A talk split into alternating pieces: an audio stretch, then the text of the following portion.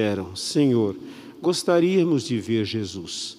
Felipe combinou com André e os dois foram falar com Jesus. Jesus respondeu-lhes: Chegou a hora que o Filho do Homem vai ser glorificado.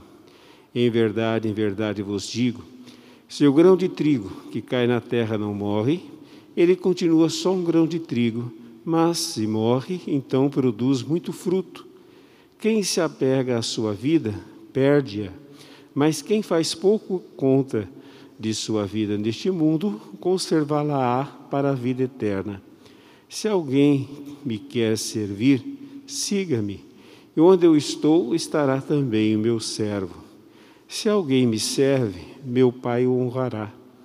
Agora sinto-me angustiado. E o que direi? Pai, livra-me desta hora. Mas foi precisamente para esta hora que eu vim. Pai, glorifica o teu nome. Então veio uma voz do céu: Eu glorificarei, eu glorifiquei, eu glorificarei de novo. A multidão que aí estava e ouviu dizia que tinha sido um trovão. Outros afirmavam: Foi um anjo que falou com ele.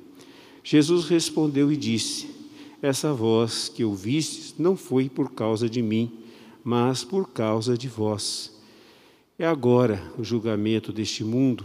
Agora o chefe deste mundo vai ser expulso, e eu, quando for elevado da terra, atrairei todos a mim. Jesus falava assim para indicar de que morte iria morrer. Palavra da salvação. Glória a vós, Senhor. Cria em mim um coração que seja puro.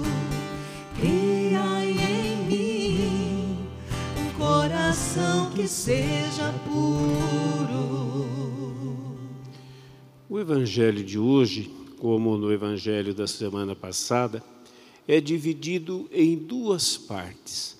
A primeira parte é o pedido dos gregos que tinham ido a Jerusalém para a festa da Páscoa. Quem eram esses gregos? Eram pessoas convertidas ao judaísmo, pessoas que antes tinham sido pagãs, mas que agora tinham feito uma caminhada, uma descoberta do Deus de Israel. E assim acontece conosco também. Eu tenho certeza que desde a nossa infância nós estamos fazendo uma caminhada religiosa. Vamos descobrindo muitas coisas, vamos aprendendo muitas coisas, mas não é suficiente. É base, é importante, nós precisamos conhecer, mas não é suficiente num determinado momento da nossa vida. Nós temos necessidade de uma experiência espiritual. Uma experiência espiritual não é necessariamente uma experiência emocional. Muita gente confunde experiência emocional com experiência espiritual, achando que é a mesma coisa.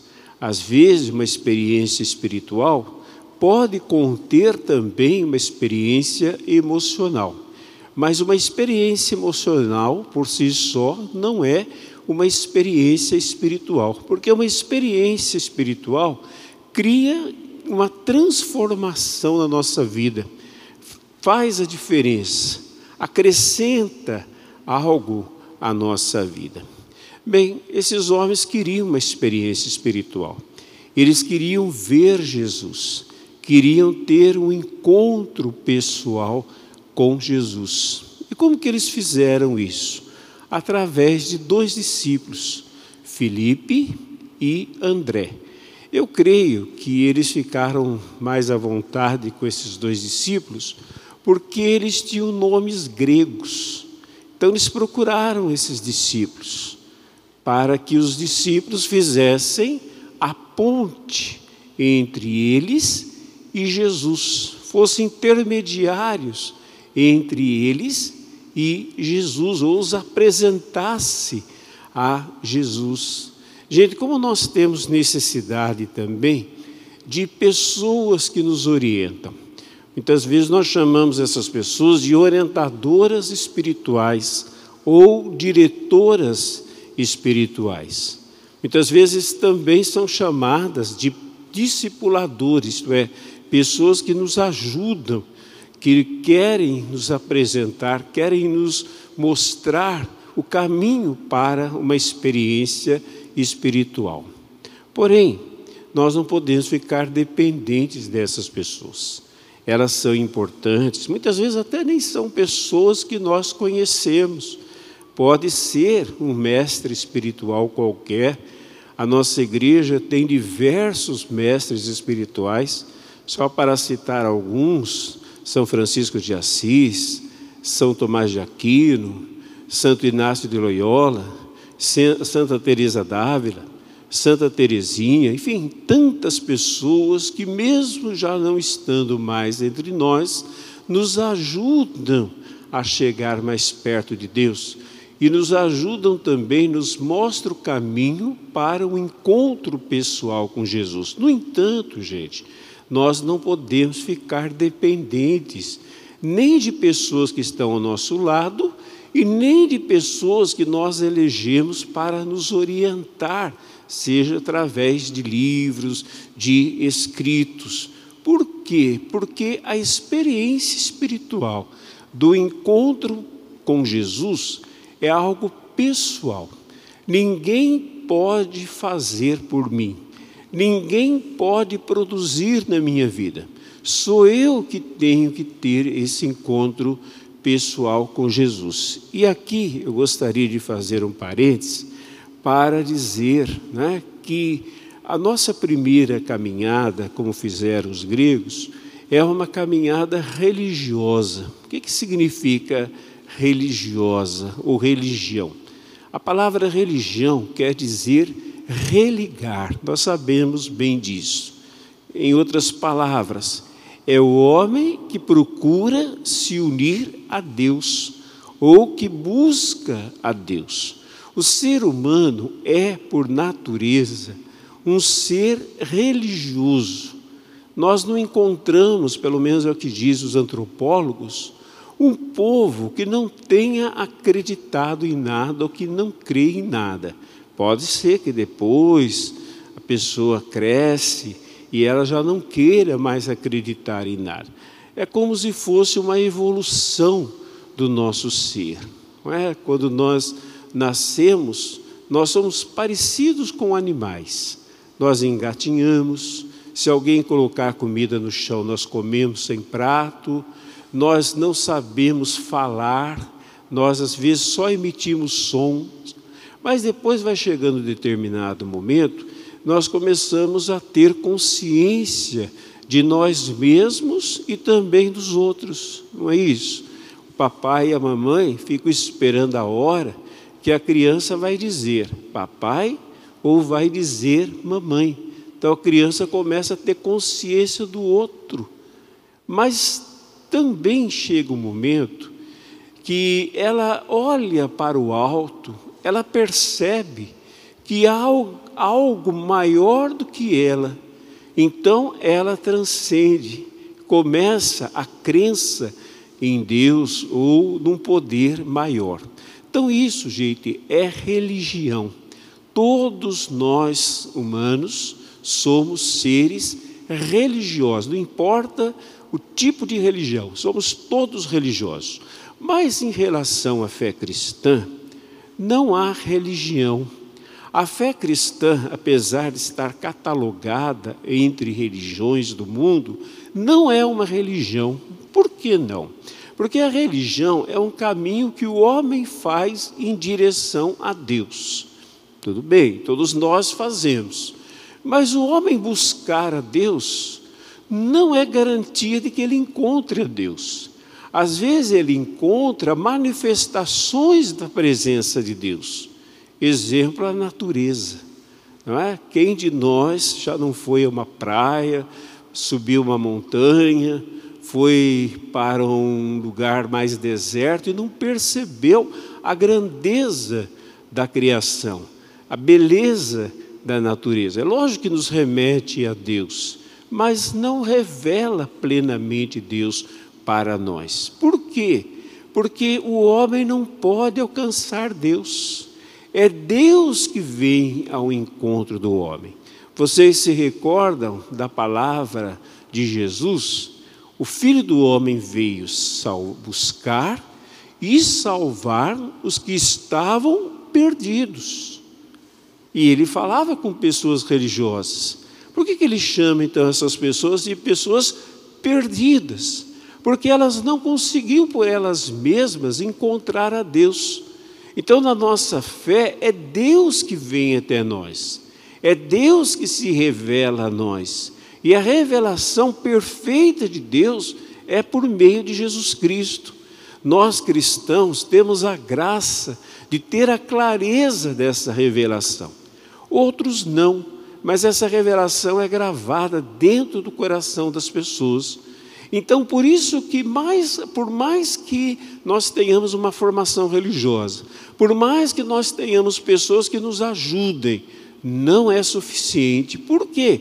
Porque o encontro pessoal com Deus é uma graça que é concedida por Deus. Agora, é uma graça que eu preciso acolher. Porque se eu não acolho a graça de Deus, a graça de Deus é em vão. É, nós, nós ouvimos no livro do Apocalipse Jesus dizendo o seguinte: Eis que estou à porta e bato. Se alguém abrir, eu entrarei e nós cearemos juntos. Quem tem a iniciativa de bater à porta? É Cristo. É Ele que vem até nós. Mas quem é que tem que abrir a porta? Somos nós. A graça precisa ser acolhida. Por isso, gente, que nós não podemos ficar dependentes de um diretor espiritual, de um orientador espiritual, de um discipulador, de um mestre espiritual.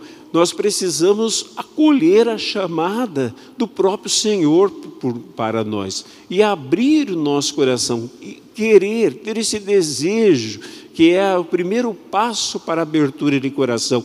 O que, que significa ter esse desejo? Ter essa disposição para o encontro com Deus.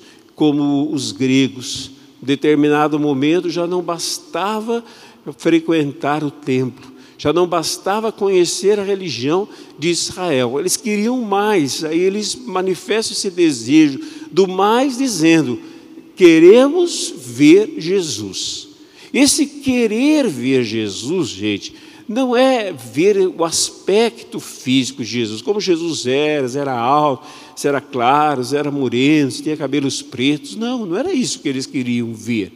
Eles queriam conhecer, eles queriam uma intimidade com o Senhor, eles queriam estar perto do Senhor, eles queriam ouvir o Senhor. E o Senhor se deu a conhecer a eles, se dá a conhecer a nós. Olha a primeira leitura de hoje onde Deus profetiza dizendo: todos conhecerão a Deus. Ainda que conhecer a Deus plenamente seja uma graça, não é algo que eu produzo, mas essa graça está à disposição de todos nós. E aí, gente, nós entramos na segunda parte do evangelho de hoje. Felipe e André eles falam com Jesus, que os gregos queriam falar com ele, queriam conhecê-lo, mas a resposta que Jesus dá parece que não tem nada a ver com o que eles estão falando. Parece que Jesus não está falando coisa com coisa, mas está sim. A resposta de Jesus é: chegou a hora em que o Filho do Homem vai ser glorificado. Em verdade, em verdade vos digo: se o grão de trigo que cai na terra não morre, continua só um grão de trigo. Mas se morre, então produz muito fruto. Quem se apega à sua vida vai perdê-la. Jesus fala aqui, gente, de uma única coisa em duas partes. Jesus fala da entrega, da necessidade da entrega a Deus para poder conhecer a Deus. E ele usa aqui duas coisas. Primeiro é uma comparação com a natureza. Se o grão de trigo não cai na terra e não morre, o que, que ele quer dizer com isso, gente? Qual é o grão de trigo que deve morrer? Né? É o nosso eu, o nosso falso eu Porque muitas vezes aquilo que nós chamamos de busca de Deus não tem nada a ver com Deus, tem a ver conosco mesmos. Às vezes as nossas orações, às vezes a, a nossa prática religiosa é uma maneira de manipular Deus ou de receber privilégios da parte de Deus. Quem de nós faz uma oração sincera, dizendo: Senhor, faça a vossa vontade? Nós sempre vamos a Deus e apresentamos a nossa vontade. E ficamos bastante bravos quando Deus não faz a nossa vontade. Não é à toa que o apóstolo Tiago diz da sua carta que nós pedimos e nós não recebemos, porque nós pedimos mal com o desejo de satisfazer as nossas paixões. Todos nós somos assim. Então, esse é um falso eu, que acha que é nas coisas, que acha que é no sucesso, que acha que vai encontrar sua felicidade, a sua plenitude, em muitas coisas que passam. E em si mesmo, coloca-se é, como centro. É o que nós chamamos também de egoísmo egocentrismo e egolatrismo. São três coisas que têm a ver com o falso eu. Veja, estou falando do falso eu, porque há um verdadeiro eu. Não é? Quando a gente fala eu, eu quero, eu vou, eu preciso, eu busco, nós estamos falando de algo que vai além da nossa mente e do nosso corpo, que possui a nossa mente e possui o nosso corpo. Só que às vezes, gente, nós estamos envolvidos na ilusão. A Sagrada Escritura chama ilusão de vaidade, vapor, aquilo que desaparece. Então, às vezes, aquilo que nós achamos que queremos, que precisamos, que necessitamos, que vai fazer a nossa felicidade, que vai nos dar alegria, são coisas passageiras. Às vezes não são coisas ruins e que nós podemos ter, mas muitas vezes nós queremos colocar a nossa felicidade nessas coisas e quando não em nós mesmos, principalmente em nós mesmos. E aí nós nos tornamos egoístas, pensamos só em nós, nos tornamos egocêntricos, vivemos só para nós, nos tornamos egolátricos, nós glorificamos a nós mesmos, nós só gostamos de nós mesmos. Então o grão de trigo tem que morrer. Esse falso eu, porque com esse falso eu eu não encontro Deus como é que esse falso eu morre? É ação da graça de Deus. Mas essa ação da graça de Deus, que é uma ação que destrói, que nos liberta, destrói o mal, nos liberta do mal, ela, ela é acolhida, principalmente e acima de tudo pela oração. A oração contemplativa, a oração do Espírito, a oração que é sincera, que se coloca diante de Deus e diz: Senhor, eu preciso de transformação, eu preciso ser liberto de mim mesmo, eu preciso ser liberto de tantas ilusões. Aí então o Senhor começa a matar esse grão de trigo e que está, é, que é essa cascadura, né? O grão de trigo ele é envolvido por uma cascadura para que apareça de fato o que é o trigo, que é o nosso verdadeiro eu. E a segunda parte diz assim: quem se apega à própria vida, perdê-la-á. Tem a ver com o egoísmo, né? Quem vive só para si, como sentido e meta da existência, acaba ficando, digamos assim, frustrado. Não é? Nós, nós fomos feitos, gente, para a doação aos outros. É o que Jesus veio nos ensinar. O Evangelho hoje termina Jesus dizendo: Eu vou ser, é, eu vou ser elevado, atrairei todos a mim. Nós já ouvimos isso na semana passada. O que, que significa elevado? Na cruz, o que, que é atrair? É o exemplo dele.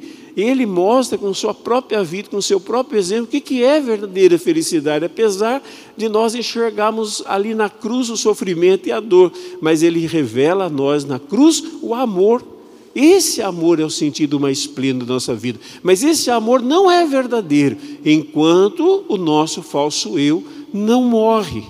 Então, resumindo e terminando, é, para nós de fato conhecermos a Cristo, Ele nos oferece esse conhecimento, né? Ele nos oferece a Sua presença. Nós precisamos morrer para nós mesmos. Não é anulação da personalidade, né? não é ficar um robô, não ter mais nenhum tipo de reação. Não é isso. Deus nos fez e nós somos como nós somos. E Deus nos ama e quer que nós sejamos como nós somos. Mas tem coisas em nós que só nos atrapalham. Então é entregar a Deus. Né? E essa entrega a Deus também é disposição para nós vivermos para os outros, como nós ouvimos hoje na segunda leitura, que fala de Jesus que deu a sua vida por nós. Então peçamos ao Senhor a graça, né? a graça de nós acolhermos a sua, a sua presença. Nós também queremos conhecer Jesus, que o Senhor tire de nós o que nos impede e que nós, ao conhecermos Jesus, nós sejamos como Jesus e vivamos como Jesus na doação inteira de amor aos nossos irmãos. Assim seja. Amém.